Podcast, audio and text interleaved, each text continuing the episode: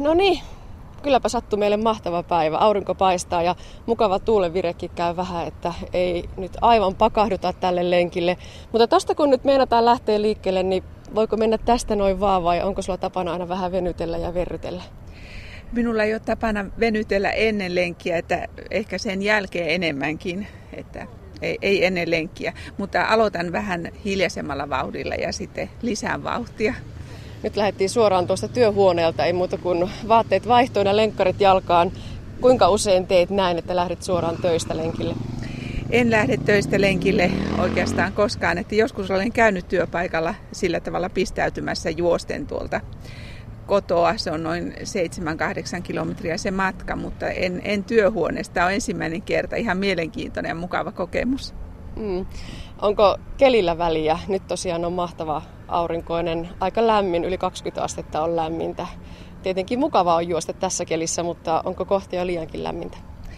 No kelillä ei oikeastaan ole sillä tavalla väliä, että kun harrastaa säännöllisesti tätä, niin oikeastaan sitä on lähdettävää kelillä kuin kelillä, mutta totta kai tämmöisellä säällä on mukava lähteä liikkeelle, että juoksen kaikilla keleillä. Tietysti rankkasateella en, en mielellään lähde, mutta tuota, kyllä on kovilla helteilläkin juossut, mutta juomista pitää varata sitten mukaan. Ja kesät, talvet? Kesät, talvet, että mulla on talvella sellaiset äh, piikkilenkkarit, että pysyy pystyssä, että kyllä mä talvellakin juoksen. Hmm, mitä voi sanoa juoksijan varusteista? Tämä ei taida ihan hirvittävästi välineurheilua olla, mutta silti ne muutamat perusasiat pitää olla kunnossa. Perusasiat, että nämä juoksutossut on ihan A ja O ja niiden hankkimiseen menee aina aikaa ja, ja varusteita. Mulla on näissä nyt sellaiset erilliset pohjalliset olemassa. Mutta muuten sitten nämä, nämä juoksuhousut ja paidat, niin nämä on yllättävän kestävää materiaalia, kestää pesua ja, ja tuota, voi käyttää pitkään samoja. Että ei, ole, ei ole mikään kovin vaativa laji kustannusten suhteen. Mm, ja se on hyvä, että voi tehdä ihan missä vaan ja milloin vaan, kun vaan aikaa riittää ja on vähän tienpätkää, niin, niin siitä vaan lenkille. Kyllä, se on todella hyvä juttu, että sitä pystyy harrastamaan ja myös noilla työmatkoillakin, että kun katsoo semmoisen pienen kivan reitin, niin pystyy käymään sitten lenkillä vaikka jostakin hotellista käsiin, että, että oikein hyvä harrastus siinä mielessä. No niin, Lähdetäänkö liikkeelle? No mikäpä siinä. Mua vähän hirvittää, että meinaat se juoksuttaa mut ihan henkihieveriin. Juostaan tätä aika hiljasta vauhtia nyt, niin lähdetään liikkeelle tässä. Onko se hyvä sääntö, että silloin tahti on hyvä, kun pystyy vielä juttelemaan? Joo, ja parhaimmat lenkit olen käynyt aina silloin, kun mulla on seura. Eli on keskusteltu ja siinä voi pohtia kaikenlaisia elämän asioita, että tämä on todella hyvä, hyvä sääntö ja, ja todella mielikäs tämmöinen seurustelun muoto myös. Niin, luuletko, että ajatuskin juoksee paremmin, kuin on kropallakin vähän tekemistä? No totta tosiaan, että, että tässä voi keskustella ihan hyvin tilanteesta, kaikista asioista. Kummin mieluummin juokset, yksin vai seurassa? Ää, kyllä mä mieluummin seurassa juoksen, että mulla on ollut lenkkiseuraa aina aikaa jo, mutta ihan sellaista naapurista löytyvää lenkkiseuraa ei ole, että aika paljon juoksen yksinkin. Vaikka tahti ei ole kauhean kova, mutta huomaa kyllä, että pulssi nousee ja hengitys kiihtyy. Miten sä Marketta aina itse säätelet sitä nopeutta, että tietää, että nyt on hyvä rytmi? Minulla on mittari välillä mukana ja sykemittari antaa hyvät tiedot siitä, että missä mennään. Että sitä olisi hyvä pitää kyllä matkassa mukaan. Yritätkö pyrkiä johonkin tiettyyn sykealueeseen, millä pitäisi pysyä? Joo, kyllä meillä on ne sykealueet määritelty ja siinä voi sitten, että onko peruskestävyyslenkki, vauhtikestävyyslenkki ja näin voi määritellä sitten sen itsekin, että kestävyysjuoksussa on aika oleellista, että pystyy juoksemaan erilaisilla vauhdeilla ja itse pystyy niitä säätelemään. Niin, siis puhutaan kestävyysjuoksusta. Juokset maratoneja. No, mä olen juossut neljä täysmaratonia aloitin tämän harrastuksen vuonna 2007. Ja itse asiassa voi sanoa, että ei ihan nuoruuden päivillä. No yli 50 aloitin. Oliko se sellainen juttu, että, että tota, jos joskus, niin nyt? No oikeastaan siinä oli sillä tavalla, että mun mieheni on harrastanut pitkään tätä ja olin hänen mukana New Yorkin maratonilla katsomassa sitä kilpailua. Ja siellä huomasin, että kun oli 40 000 juoksia, että ehkäpä minunkin tyylilläni siellä voisi olla mukana. Oliko se kynnys ehkä siinä mielessä matalampi kuin perheessä kuitenkin on joku, joka on juossut aina. Näin varmasti oli, että se, on, se on, oli matalampi kynnys aloittaa. Joo. Nyt pitää vähän hidastaa. Tota, jatketaan vielä tästä maratonista, niin, niin, niin jos ajattelet omaa fyysistä kuntoa ja jaksamista, niin, niin minkälaisia vaikutuksia ja merkityksiä juoksemisella on? Juokseminen on palautumisen kannalta hyvä, hyvä tuota, siinä ja fyysisen kunnon kohottamisen kannalta hyvä asia. Että totta kai ja myös minun ikäiselle naiselle painonhallinta on aika oleellinen tekijä. Että kyllä, kyllä sillä on ollut myönteisiä vaikutuksia minun fyysiseen kuntoon ja henkiseen kuntoon myös.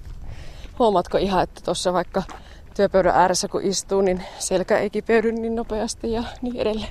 Ei minulla ole ollut näitä ongelmia oikeastaan. Että, että kyllä siinä on, ja tässähän liittyy tähän harrastukseen sitten myös oleellisesti tämä venyttely, että mm-hmm. käyn kuntosalilla syvävenyttelyssä ja myös teen kuntosaliharjoituksia, että pysyy kunnossa. Niin, eli tavallaan kun lähtee liikkeelle jostakin, se tuo tullessaan aina paljon muutakin sellaista, mikä, mikä sitten edesauttaa. Näin on ja tota, meillä on, se on aika olennaista, että harrastaa, harrastaa juuri näitä, että tota, aluksi kun aloitin tämän harrastuksen, niin kyllä mulla oli tietynlaisia jalkavaivoja ja kantapäävaivoja ja näitä, että se, mutta tota, olen saanut ne nyt sitten pysymään poissa. Vaatiiko se juoksu tekniikalta jotakin, että pystyy sen maratonin pitkän suorituksen juoksemaan? Tämä oli ratkaiseva tämä maraton koulu, mikä kävin, että siinä näitä asioita käytiin läpi ja siinä vielä liittyi tämmöinen jatko, jatkokurssi, että ihan näitä perusasioita käytiin hyvin tarkalla tasolla läpi ja ilman sitä valmennusta niin en olisi pystynyt juoksemaan koko maratonia. No käykö se niin, että kun antaa hyvälle pikkusormeen, niin se vie koko käden, että sitten aina on se seuraava ja seuraava ja seuraava maraton, johon tavallaan harjoittelee ja pitää sitä kuntoa yllä? Joo, oikeastaan minulla ei ole, ei ole sitä, että mulla on, on ainut tavoite on tämä juoksumotivaation säilyttäminen. Ja siinä kyllä auttaa se, että on näitä yhteisiä maratonmatkoja, että niitä me, olin Hampurin maratonilla nyt viime keväänä ja nyt sitten mietin, että mikä olisi seuraava tavoite. Ja kun laittaa tällaisen matkatavoitteen, niin äh, tulee mieleen kyllä sitten arkisena iltoina, että pitää lähteä lenkille, että ei siellä jää jalkoihin sitten näissä maraton tapahtumissa.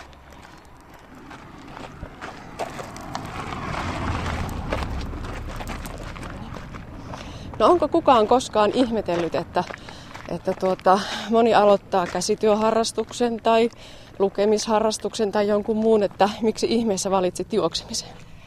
Tällä, tänä päivänä tämä on aika yleinen harrastus ja myös minun ikäluokalla, että ei välttämättä semmoisia kovin suuria ihmetyksiä, mutta kyllä siinä muutaman kerran kulmakarvat kohoaa, kun sanoo, että harrastaa kestävyysjuoksua jollekin uudelle tuttavuudelle, niin siinä mielessä ihme, ihmetyttää tietysti.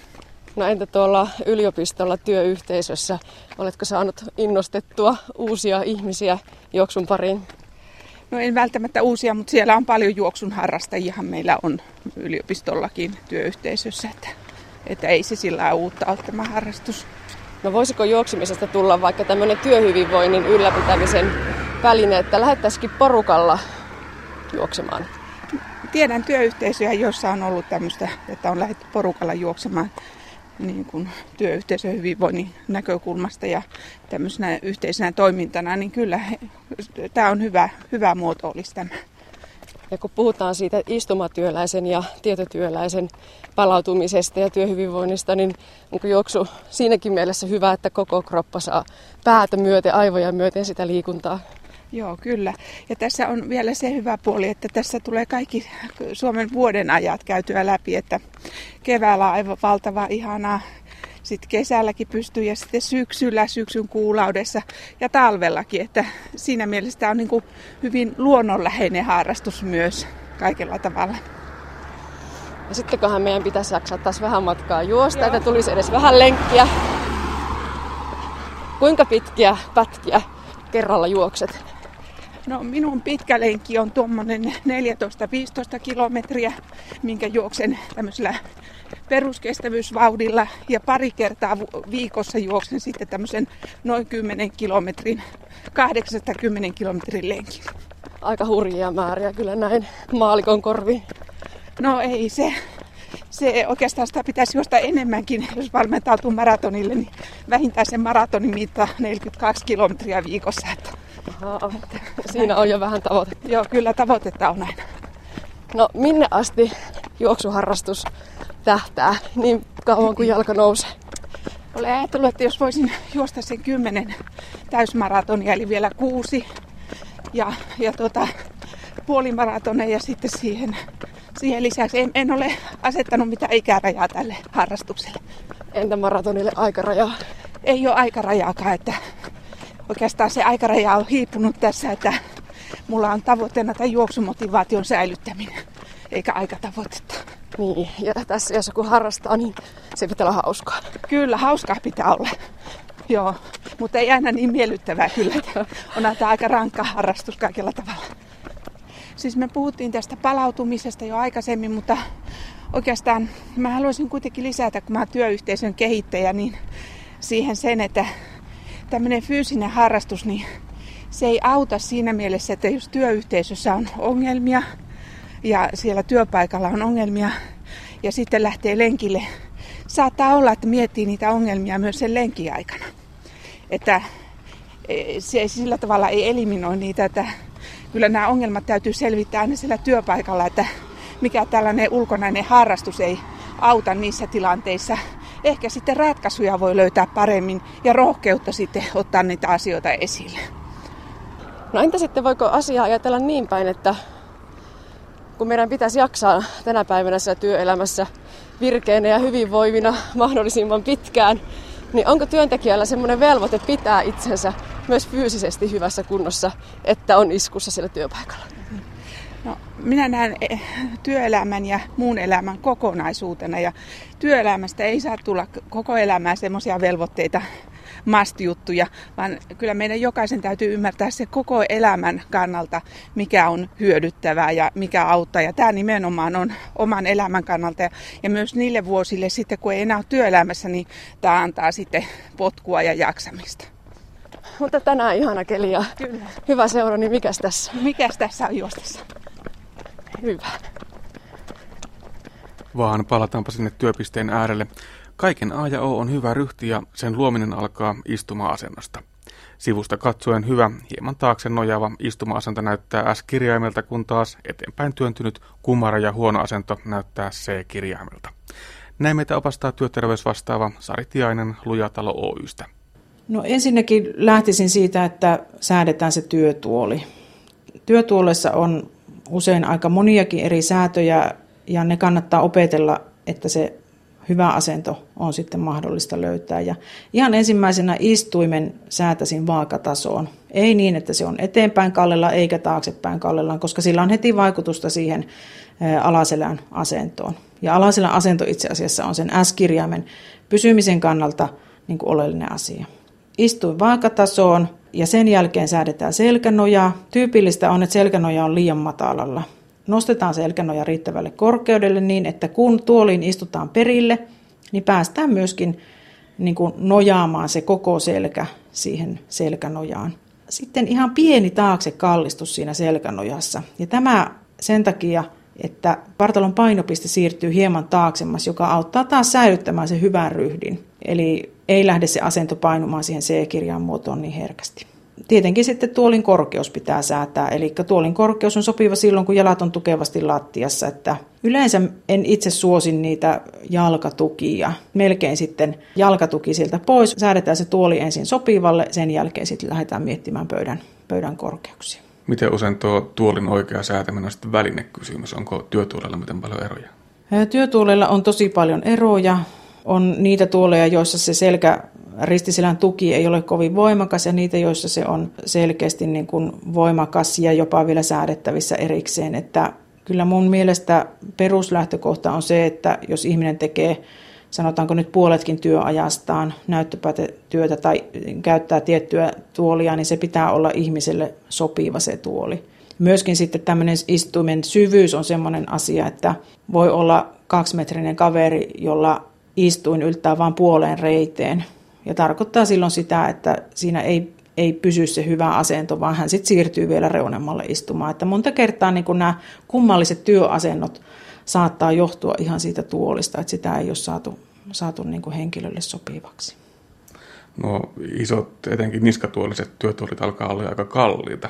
Ensimmäinen reaktio, etenkin jos kotiin sellaista kotitoimistoa hankkimassa, on se, että se on hyvin, hyvin, hyvin, hyvin kallis. Työnantaja saattaa miettiä ihan samaa. No työnantajan näkövinkkelit on varmasti lopputulemaan helppo laskea.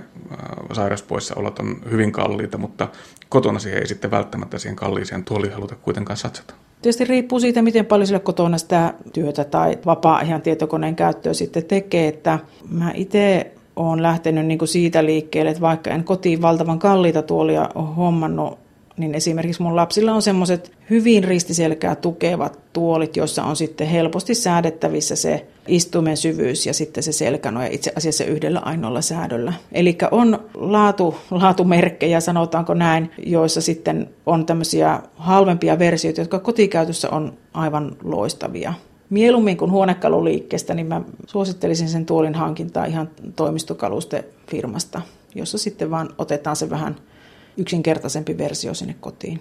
Ja sinne työpaikalle, jos todella se 6-8 tuntia siellä näyttöpäätteen ääressä istutaan, niin sitten ei pidä ehkä enää niin hirveästi kursailla sen rahan käytön suhteen. Joo, kyllä. Että kun ajatellaan, että tuolihan on her- herkästi ja takuutkin on viittä vuotta, jopa kymmentä vuotta – niin tuoli on pitkäaikainen sijoitus, että, että sanoisinpa niin, että siinä, siinä ei kyllä todellakaan kannata, kannata nuukailla, vaan, vaan hankitaan yksilöllisesti sopiva tuoli henkilölle ja, ja tuota siitä, siitä on pitkäaikainen hyöty.